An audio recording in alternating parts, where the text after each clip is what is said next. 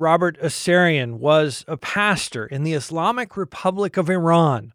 He boldly shared the gospel in the national language, Farsi.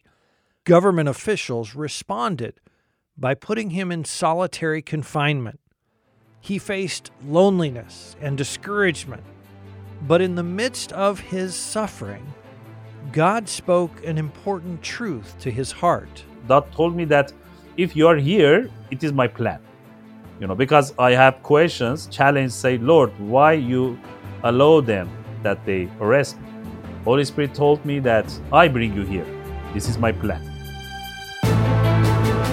Jesus never promised his followers an easy path. In fact, he told his disciples that the world would hate them. He sent them out as sheep among wolves. Jesus' words came true in the life of the apostles, and they're still coming true today in the lives of his followers around the world. Join host Todd Nettleton as we hear their inspiring stories and learn how we can help. Right now on the Voice of the Martyrs Radio Network. My name is Todd Nettleton. Welcome back to Voice of the Martyrs Radio. You know, last week, Pastor Robert Assarian was with us. He grew up in the Islamic Republic of Iran as part of the Armenian community, considered to be traditionally Christian. The Armenian Orthodox Church was big on tradition, and Robert didn't learn or see what an authentic relationship with Jesus looked like. The Iranian government tolerated the Armenian church as long as they only used the traditional Armenian language in their services and as long as they didn't reach out to Muslims.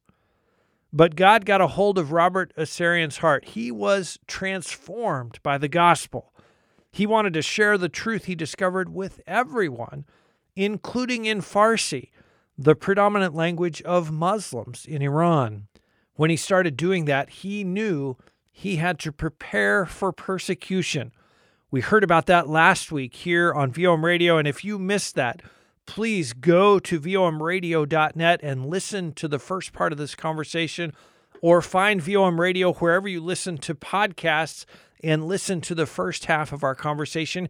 Pastor Robert talked about how he prepared for persecution. And finally, in 2013, the day came when government leaders came to Pastor Assarian's home to arrest him. It is very difficult because they came to our home early morning and I was arrested before the eyes of my two boys. My wife was not at home at that moment, was at the school. For me, it was difficult that my small boys observed what happened. And then interrogation started. Then I was in solitary cell.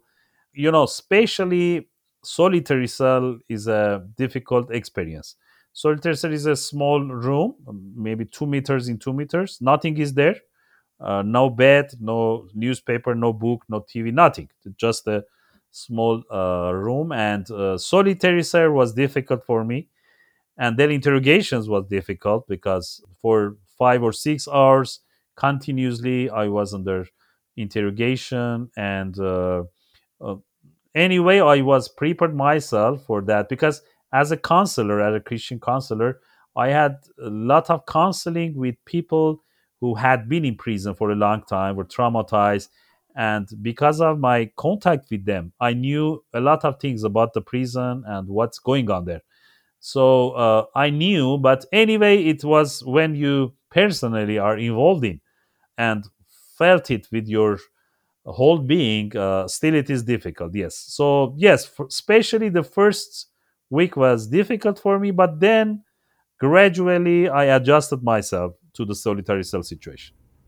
What was the charge, or you know, when the police were interrogating you, what did they want to know? Did they want to know who the other believers were? Did they want to know what was going on? What kinds of questions were they asking you?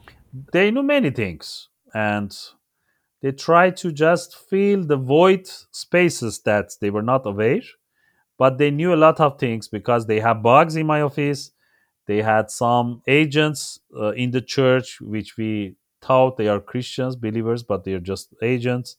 They knew a lot of things and tried to just have more information. And my accusation was uh, action against the national security. They are, they are not arresting me as a preacher, as a Christian leader. No, my accusation was action against national security. And I say, what kind of action I had against my country? But you know, they need to have a kind of political and legal reason. They cannot. They have not kind of law that put you in prison because of evangelism or because of that you're a Christian preacher. And then when uh, a group like Voice of the Martyrs, you know, writes letters or says, "Hey, they've arrested this pastor for being a pastor," they can say, "No, no, no. It's it has yeah. nothing to do with religion. It's all about national security." Yeah, yeah. Because, for example, I had been many times in different embassies for my visa. When I uh, wanted to go to, for example, UK, we went to UK embassy in Tehran and just give my our passports, have a kind of interview, and have a visa, or going to, for example Netherlands. And uh, the accusation was you were in the embassies and giving them some information about your country. I say it is ridiculous.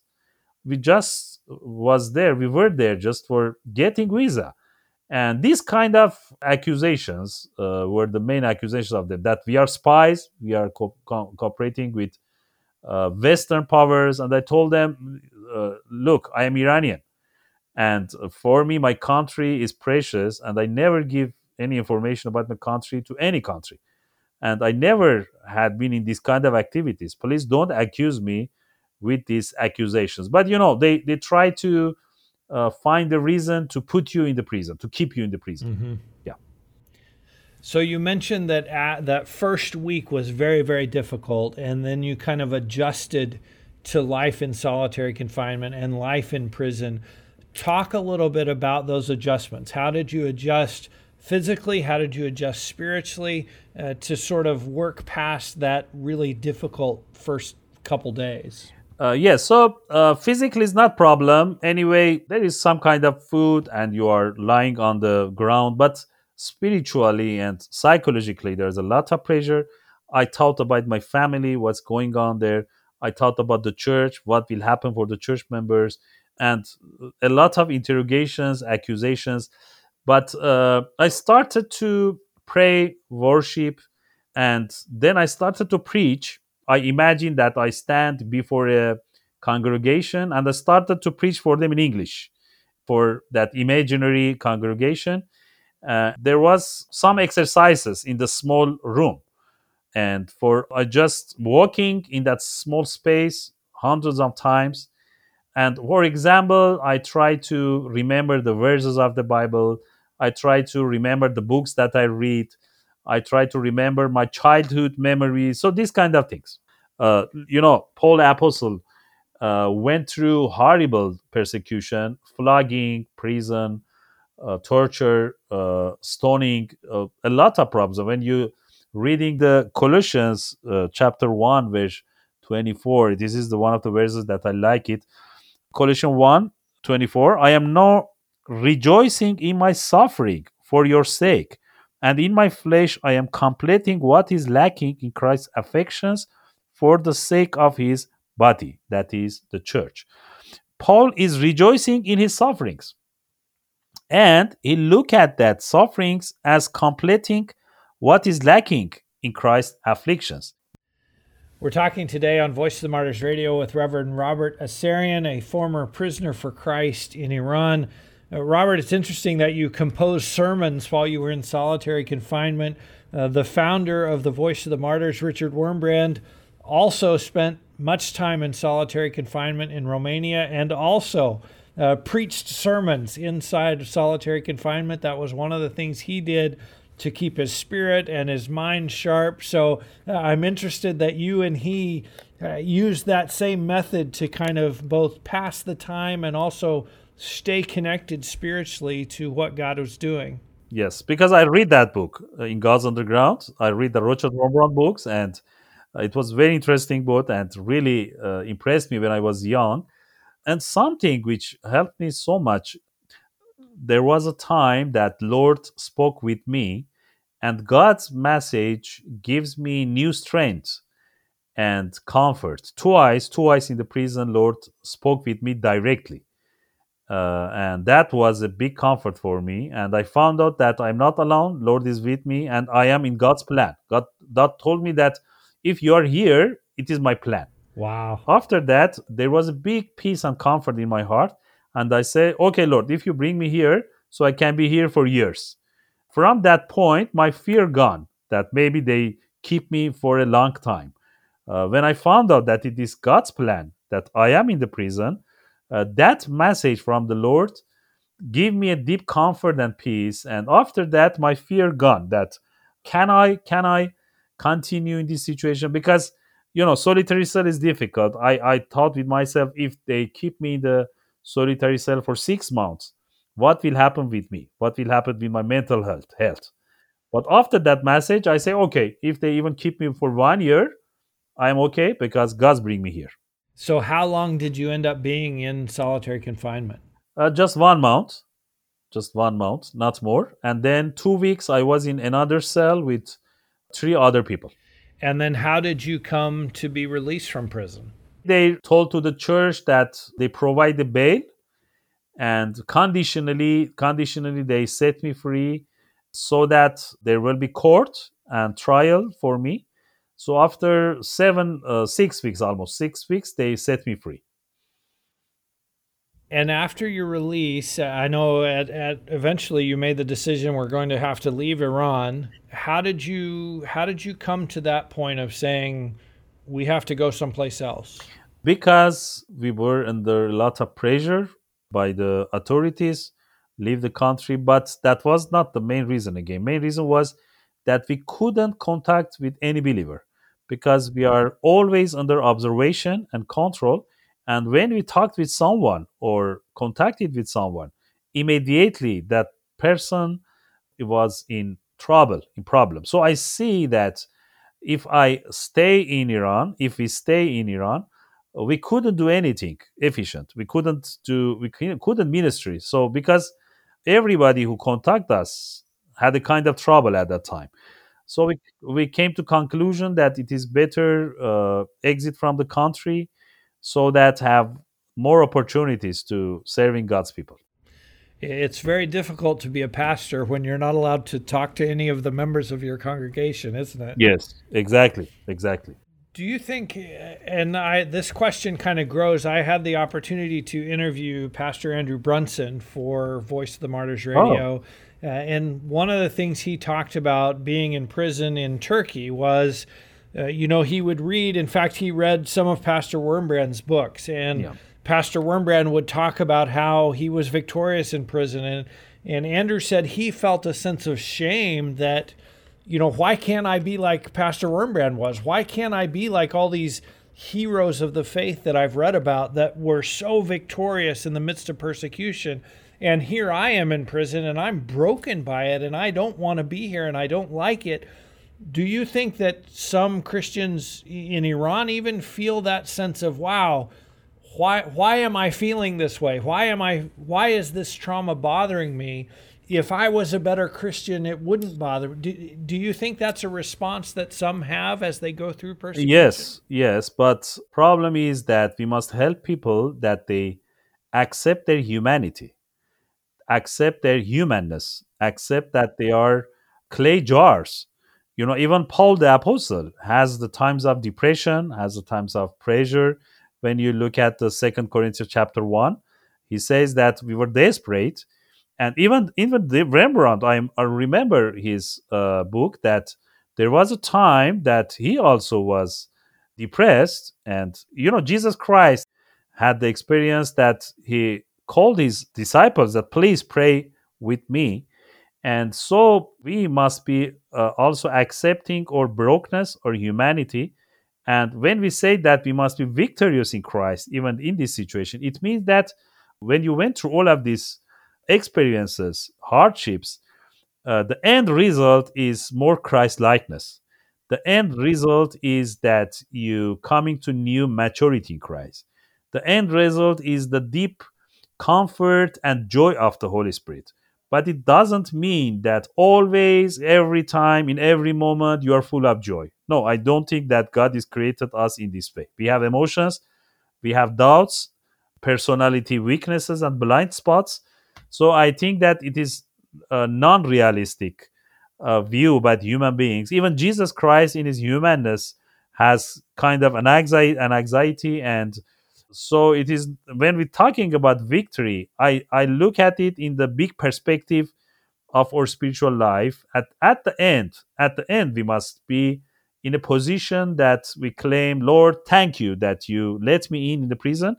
No, I have more maturity. I have full of peace and joy. So uh, the end result is important, not every moment of the process. I think that I think that's a very good word, a great word.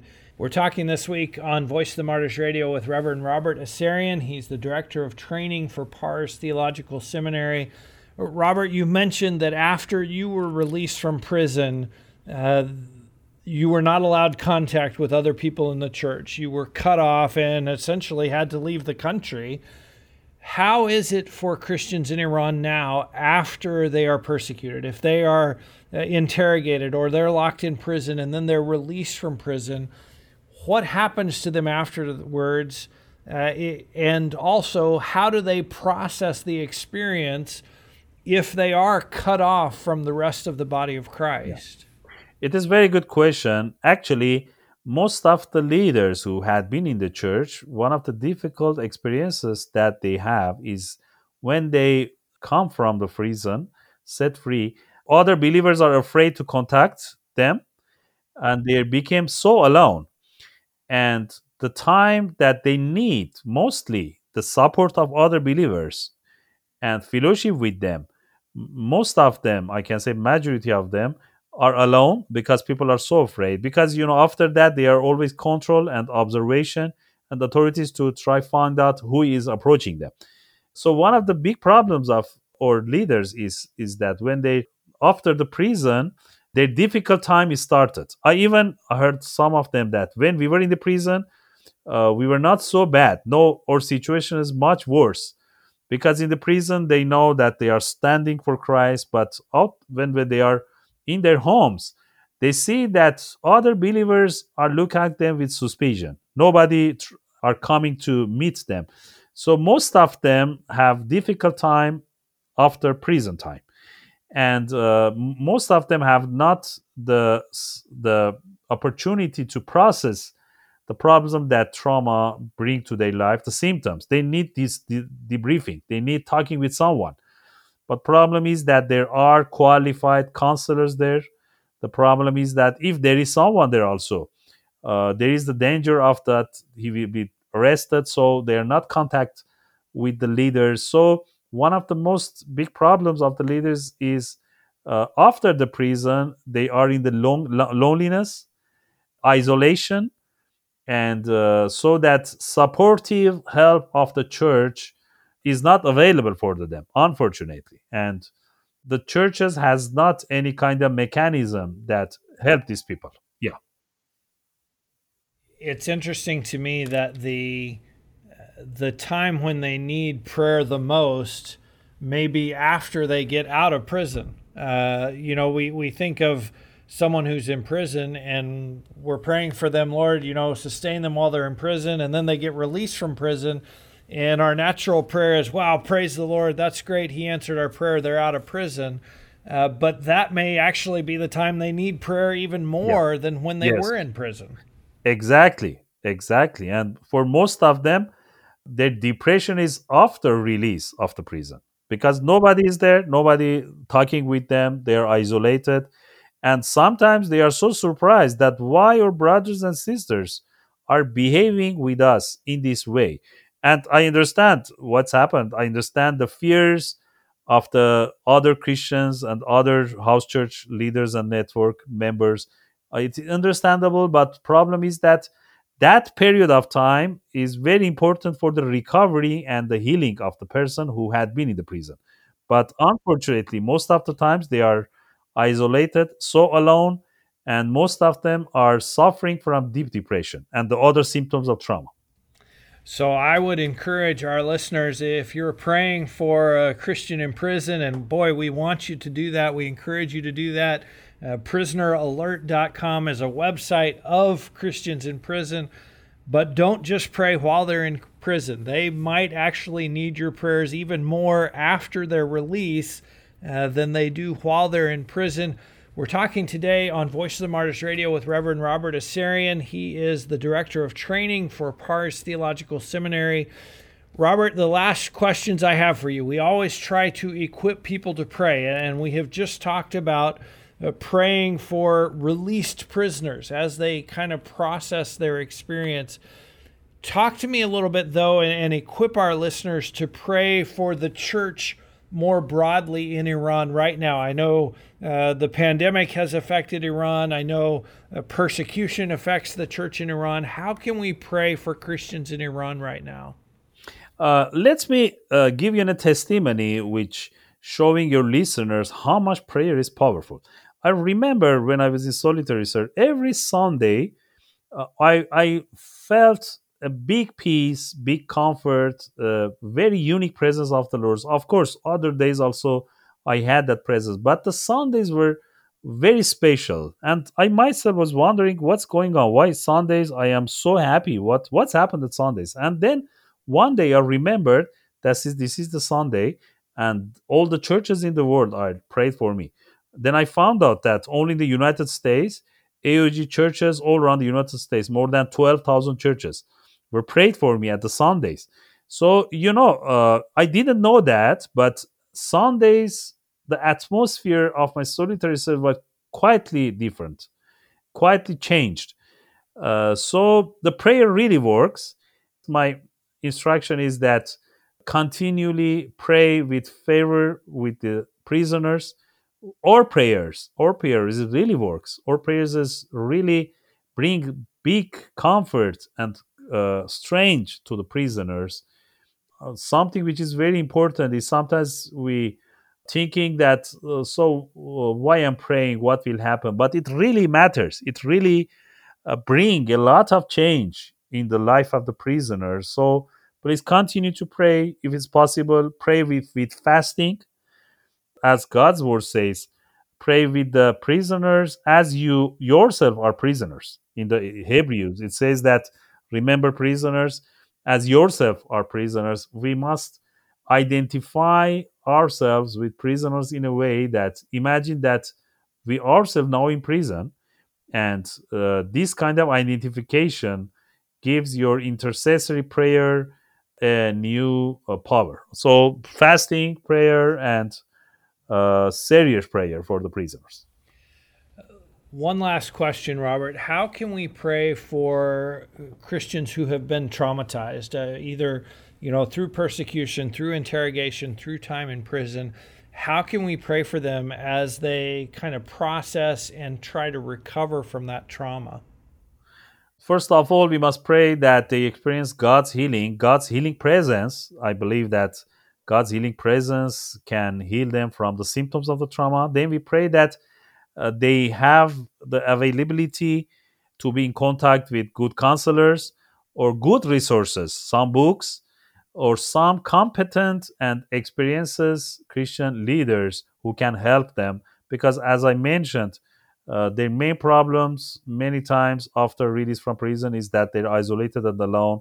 So pray that God brings to them experienced leaders or counselors or people who can really listen to them and help them that they uh, healed from the symptoms of the trauma. Reverend Robert Asarian, he's the director of training for Pars Theological Seminary. He is also a former pastor and a former prisoner inside the Islamic Republic of Iran. Robert, thank you so much for sharing your experiences and sharing your wisdom with us. Uh, I believe we've inspired our listeners to pray this week and, and help them pray more knowledgeably for the country of Iran and for Christians suffering persecution. So thank you so much for sharing with us this week. You're welcome. You're welcome. It's an honor for me to be with you. Well, thank you for being with us. If you are just now joining us, you can listen to this entire conversation at vomradio.net. I would encourage you to listen, even go back to last week's episode and listen to Robert talk about his own experiences as a persecuted Christian in Iran, uh, as well as this week talking about how we can pray for those going through persecution right now. Again, this is Voice of the Martyrs Radio. As always, connect with us online at vomradio.net and join us again next week as we continue to talk about what God is doing around the world, even in hostile and restricted nations. Thank you for being with us.